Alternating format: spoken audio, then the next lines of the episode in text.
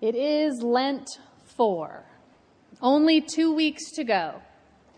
This is about the time every year when I start to get really weary of Lent. Maybe it's the weather. Maybe I'm tired of the discipline, or the self-examination is kind of getting old. Maybe I'm getting a little tired of the drabness and the solemnity and the mea culpa-ness of it all. I'm ready for spring. I'm ready for Easter and celebration. I'm ready to lighten up already. The parable of the prodigal son, as we call it, is on some levels a strange text for the middle of Lent. It doesn't really talk much about self-examination or self-denial. There is forgiveness in the story, but no real confession. And it does, after all, have a party as its centerpiece. Given the Lenten association with temperance, the extravagance of this story is startling. It's almost embarrassing. There is, in fact, a lot to be uncomfortable about in this parable. What the younger son essentially says to his father is, "I wish you were dead." His behavior is awful, socially, ritually, physically. And yet, the father welcomes him back, and not in just any old way, but by running, of all things, running and giving him a party. Unheard of. And then there's this complication with the older brother. This part of the story makes me uncomfortable every time. Why is he acting like this? And then why wasn't he invited to the party? Traditionally, the focus of this story has been on the younger child, the prodigal one. The parable, if you'll remember, is in response to these sinners and these tax collectors that are coming after Jesus all the time. Prodigal, in case you don't have a dictionary on you, means characterized by profuse or wasteful expenditure, or recklessly spendthrift. Regardless of his future actions, regardless of whether or not his father forgives him, this kid will forever be known as the one who squandered. The simple lesson that we learn from the parable of the recklessly spendthrift son is that God, like the Father, will take us any way we are, watching the road for us, running towards us with open arms, wanting all good things for us. There's nothing we can do to be outside of that grace, nothing. The lesson of the parable at this angle is tried and true. It is comforting. It's accessible. It's a lesson we could each stand to hear every day. We are broken and we are destructive, but nonetheless we are forgiven and we are beloved. But the parable I need to hear is the parable of the selfish older brother. Both sons in this parable are lost, each in his own way, and while I, like all of us, occasionally am wayward and reckless, I tend to lean much more toward the high horse rule following.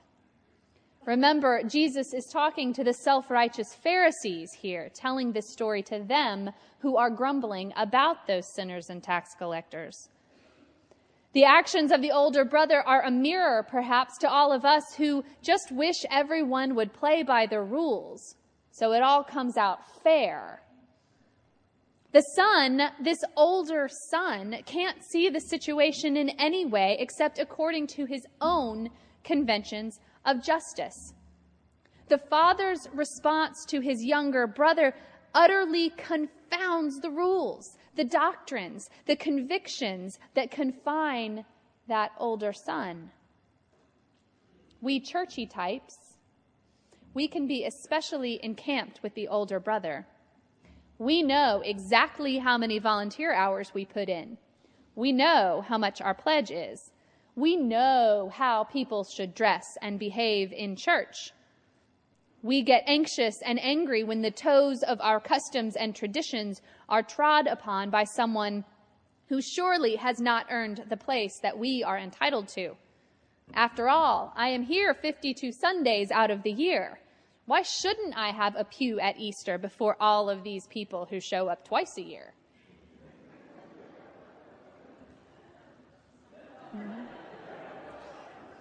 The simple lesson in the parable of the selfish brother is that God, like the Father, has enough love for us all, that our loyalty and our steadfastness is rewarded by the sure knowledge that we were never outside that love. It is as steady and as loyal as we think we are. Each brother in this way has his own distinct relationship with his father. The younger, wayward brother travels to hell and back, publicly wishing his father dead, separating himself from the family with every vice imaginable, ending up destitute, living with animals deemed ritually unclean.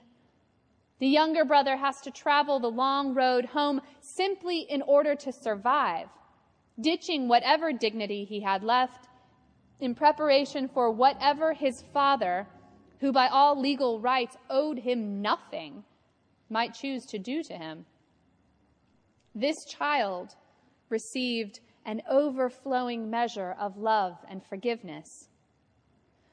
We can speculate all day about whether or not the younger son is really changed, or if he will stick around only long enough to fill his belly before going back to his old ways.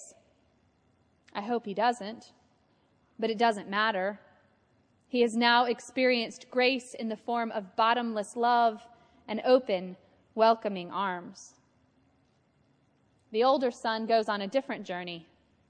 He has stuck around. He has experienced the steady, small, daily rewards of being the good kid. He can count on a warm bed and a hot meal.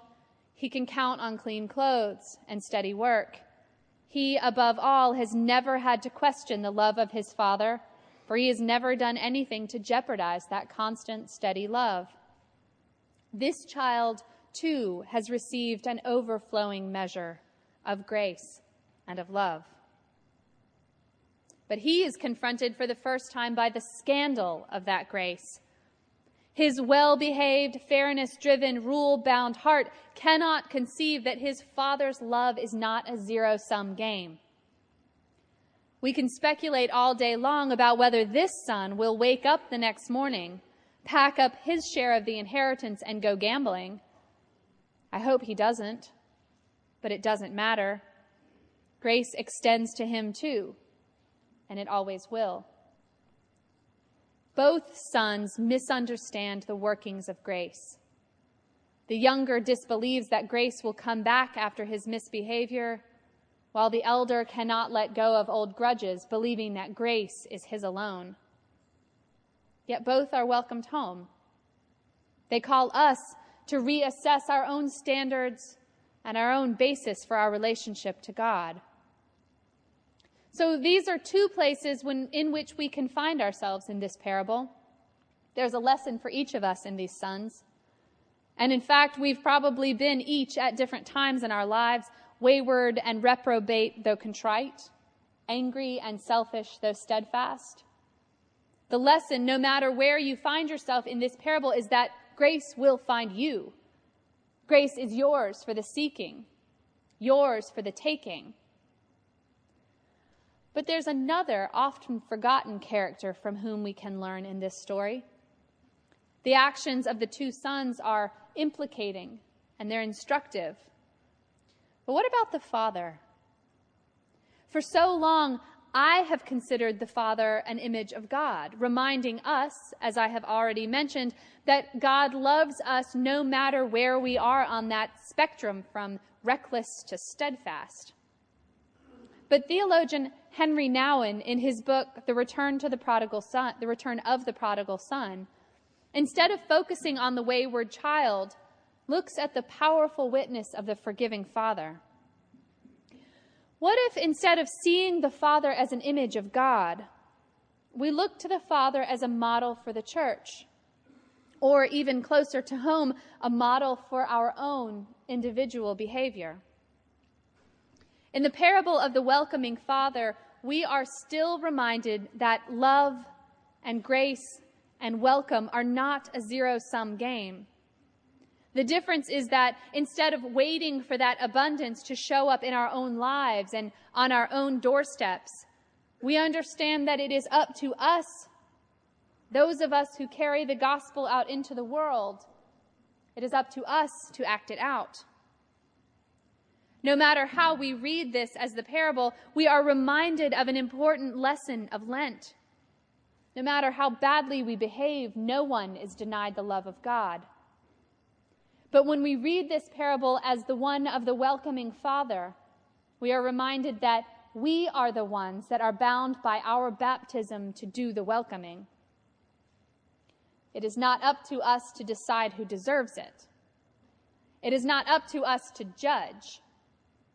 It is our job to watch the road, have the robes and the rings at the ready, ready for the feckless and the reckless. It is our job to soothe the anger of the self-righteous and the self-centered.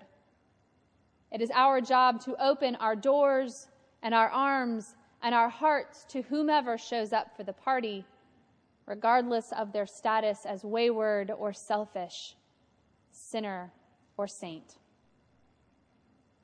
Amen.